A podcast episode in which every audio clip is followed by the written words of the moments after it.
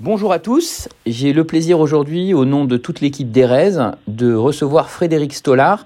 Frédéric est le directeur général de la société Amboise Gestion, qui est une très ancienne société de gestion qui intervient sur le monde du private equity.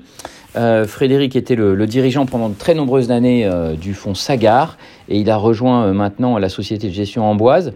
merci Frédéric d'avoir accepté notre invitation. Merci Patrick. Euh, ma première question, parce que chez Erez, on aime beaucoup la classe d'actifs du private equity, et votre société, ta société est très spécialisée, bien sûr, sur cette thématique, et en particulier sur la thématique du private equity américain. Peut-être qu'il serait intéressant de, revenir sur la différence finalement qu'il y a entre le private equity américain et celui qui peut être européen ou asiatique. Euh, si tu veux, Patrick, le marché américain, ce qui est intéressant, le private equity est né aux États-Unis il y a 50 ans. Il est né en Europe il y a 30 ans et il est né en Asie il y a 10 à 15 ans. Donc le marché le plus sophistiqué et de très loin, le plus profond, le plus verticalisé, le plus segmenté, c'est le marché américain, avec un nombre d'acteurs et une profondeur de jeu absolument exceptionnelle. Il a clairement 20 ans d'avance en termes d'industrialisation sur le marché européen, qui lui-même a quand même 30 ans d'histoire, voire 40 ans d'histoire, mais c'est un marché qui est moins spécialisé et où on voit encore et ça c'est intéressant, beaucoup d'opérateurs généralistes, alors qu'aux États-Unis, le marché a muté et les très grands fonds américains, les meilleurs performeurs, se sont extraordinairement verticalisés, voire ultra spécialisés. Alors que, si tu veux, euh, en Asie, on est encore sur des fonds extraordinairement généralistes. Donc quelque part, le marché est né par des généralistes aux États-Unis il y a 50 ans. Le marché est encore un peu généraliste et se spécialise en Europe aujourd'hui. Et le marché asiatique et le marché européen d'il y a 30 ans, le marché américain d'il y a 50 ans, ça n'est qu'un marché de généralistes. Donc ça veut dire que aux États-Unis, pour être capable dans ce marché ultra compétitif de livrer des retours d'exception, il faut connaître intimement ton secteur, ta région ou ton domaine type de deal. Alors, et tu ne peux plus être un très bon fonds généraliste aux États-Unis, ça n'est plus possible. Donc tu vas voir des fonds se spécialiser sur euh, le LBO dans le monde du software, le LBO dans le monde des services financiers.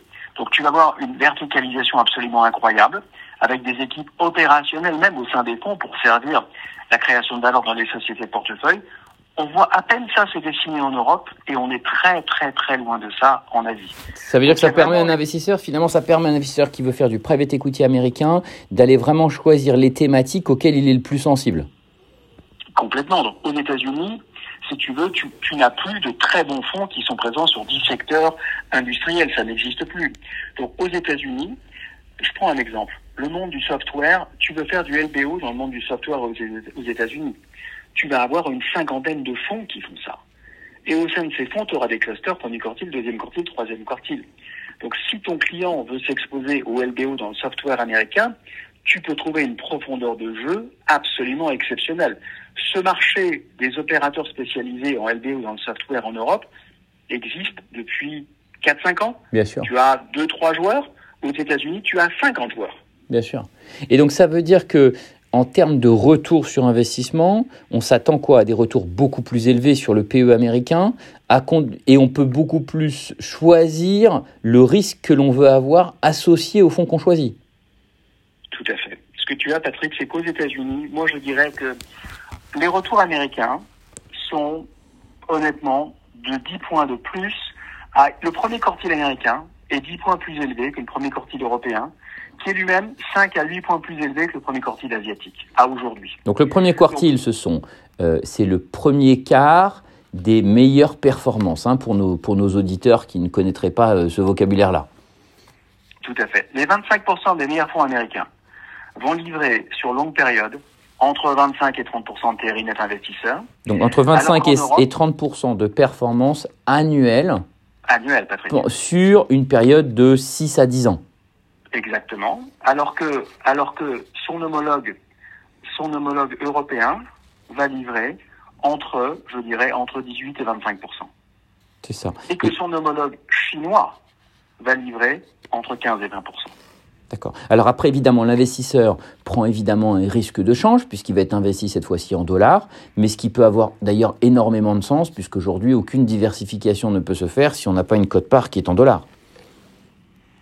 Alors, le risque de change, c'est encore un autre sujet parce que sur des marchés de private equity où les, taux de rendement interne sont très élevés, les investisseurs acceptent de prendre une exposition sur le change et donc je suis pas sûr qu'il y ait un raisonnement très spécifique sur le change sur des portefeuilles où les retours sont à deux chiffres. Et disons, ce qui est intéressant, c'est que aux États-Unis, tu as très honnêtement une profondeur de marché, une spécialisation qui font que tu as un, un risk return vraiment très intéressant et honnêtement, je dirais presque plus intéressant qu'en Europe et certainement plus intéressant qu'en Asie. En tout cas, si tu raisonnes moyenne de marché à moyenne de marché comparable, parce que tu peux toujours avoir des fonds d'exception en Europe. Mais disons, le premier quartile américain surperforme le premier quartile européen, qui surperforme clairement le premier quartile asiatique. Et puis tu as un autre sujet, Patrick, qui est, qui est très important, c'est que aux États-Unis, la beauté de l'histoire, c'est comme le marché existe depuis très longtemps, tu as des firmes qui ont 40 ans de track record. Bien sûr. En Europe, tu as de très bonnes firmes qui ont 20 ans de track record. En Asie, les meilleures firmes ont 10 ans de track record. Ça veut dire pratiquement rien. Parce que quand un fonds chinois aujourd'hui, qui a démarré en 2010, le fonds chinois qui a démarré en 2010, il a fait un premier fonds en 2010, un deuxième fonds en 2015 et il vient de lever son troisième fonds. Sur le fonds de 2010, il a quelques réalisations. Sur le fonds de 2015, il n'a aucune réalisation et sur le fonds de 2020, c'est du papier. Donc la difficulté, la grande difficulté d'investissement en Asie aujourd'hui, c'est qu'il y a très très peu de sorties et très peu de visibilité. Donc en Chine aujourd'hui, même pan-asiatique, le private equity, c'est essentiellement des promesses sur des fonds qui ont au plus 10 ans d'histoire, pour certains 15 ans d'histoire, et très peu de sorties cachant de cash. Donc la vraie question que ça pose, hein, Patrick, c'est est-ce qu'aujourd'hui, ça apporte quelque chose d'investir en Asie en private equity? Parce que est-ce qu'il y a une prime quelque part pour le risque que tu prends? C'est pas totalement certain et certains se disent qu'en fait, si tu veux prendre une diversification internationale, et ça vaut certainement la peine, mieux vaut la prendre aux US qu'en Asie à l'heure où on se parle. Oui, parce qu'on peut évidemment choisir des fonds américains qui vont avoir des sous-jacents qui sont en dehors des États-Unis ou qui vont en tout cas choisir des entreprises qui sont très liées au monde asiatique dans leur croissance. Absolument, ah, tout à fait. Donc aujourd'hui, si tu veux une exposition asiatique, tu es presque mieux de la chercher à travers des opérateurs mondiaux basés aux États-Unis, qui ont un track record très long, qui ont une exposition souvent internationale dans leur portefeuille, voire asiatique dans leur portefeuille, que de faire un fonds, je dirais, euh, domestique Chine, dans lequel tu auras une difficulté à voir et à mesurer le track record des partenaires. Et l'autre difficulté que tu auras en Asie, c'est que souvent, dans ces fonds chinois, l'information est difficile à obtenir, elle est parcellaire, elle n'a pas la discipline, parce que les États-Unis sont très disciplinés sur la façon de présenter les reportings, l'Europe aussi, hein, c'est de très grande qualité, l'Asie est de qualité moyenne, voire médiocre, même dans des grands fonds. Donc tu as une autre, as un autre élément, Patrick, c'est que dans les fonds asiatiques aujourd'hui, non seulement tu as peu de visibilité sur les sorties historiques, mais en termes de transparence et de qualité de reporting, c'est très loin de l'Europe et des États-Unis. Alors revenons juste un instant pour conclure sur la partie américaine. Dans euh, l'offre de ta société de gestion avec les euh, fonds américains qui ont été sélectionnés sur lesquels on travaille euh, pour nos clients et qu'on propose à nos clients, peut-être donner un indicateur de ce que toi tu attends comme retour de performance sur les fonds américains que tu as sélectionnés. Alors, les fonds américains qu'on a choisis, nous, on a été les chercher sur des thématiques très précises. Par exemple, nous, on pense que dans la tech, que ce soit du buyout ou du growth, les meilleurs fonds mondiaux, ils sont américains parce que ces gérants font ça depuis 30 ans, voire depuis 40 ans. Donc il y a une expertise industrielle chez ces fonds, avec des équipes operating partners dans ces fonds qui sont très fournies, qui font que ces fonds sont presque presque des éditeurs de logiciels, par exemple, avec un prisme financier plutôt que des fonds de private equity avec un prisme software. Donc nous, aujourd'hui, on pense que les très bons fonds américains, premier quartile dans la tech par exemple, et c'est ce qu'on aime aller chercher, ont livré historiquement, je dirais, entre 25 et 35% de TRI net investisseurs. C'est des chiffres incroyables hein, quand même, hein, 25 à 35 par an. Ce sont des chiffres, ce sont des chiffres qui donnent le vertige. Et tu te demandes même si.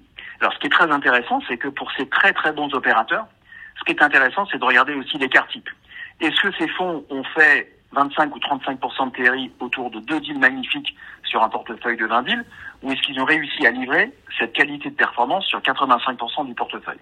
Eh bien chez les très bons gérants, c'est très homogène. Donc tu as évidemment, tu as quelques ronds, mais tu vas avoir 70% du portefeuille de très très grande qualité, un taux de perte extrêmement bas, mais, et c'est très intéressant, chez ces opérateurs-là, Tu commences à le voir en Europe, mais tu le vois beaucoup plus aux États-Unis. Tu as une discipline industrielle dans la façon dont ils approchent le monde du private equity.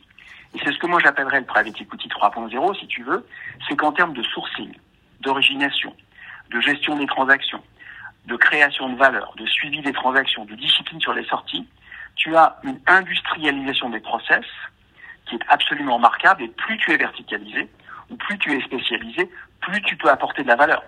Tu as aujourd'hui des fonds qui, je reprends le monde de la tech, ou du monde du soft par exemple, dans le monde du buyout, tu as des fonds américains qui connaissent sur certaines sous-verticales tous les opérateurs industriels et tous les acquéreurs stratégiques. Mmh. Donc tu, es vraiment sur une sur un monde du PE qui, bien qu'il soit devenu beaucoup plus concurrentiel, continue à créer de la valeur parce que les acteurs se spécialisent. Et enfin, et ça on le voit à peine démarrer en Europe, ces acteurs se disent c'est notre job à nous de changer les managers si c'est nécessaire et de créer de la valeur de façon industrielle et opérationnelle. Et donc, la frontière entre private equity et opérateurs industriels commence à se fondre de plus en plus parce que ces fonds étant ultra verticalisés, ils commencent à agir comme des quasi-industriels avec un prisme financier. C'est très clair. Frédéric, merci beaucoup pour cette, euh, pour cette intervention. Et puis n'hésitez pas, euh, euh, chers auditeurs, si vous souhaitez avoir plus d'informations sur en particulier le private equity ou plus précisément les fonds américains que l'on évoquait avec Frédéric Stollard, à m'adresser un email ou un SMS et je serai heureux de répondre à vos questions ou vous adresser la documentation adéquate. Frédéric, merci encore et prenez soin de vous. Merci Patrick.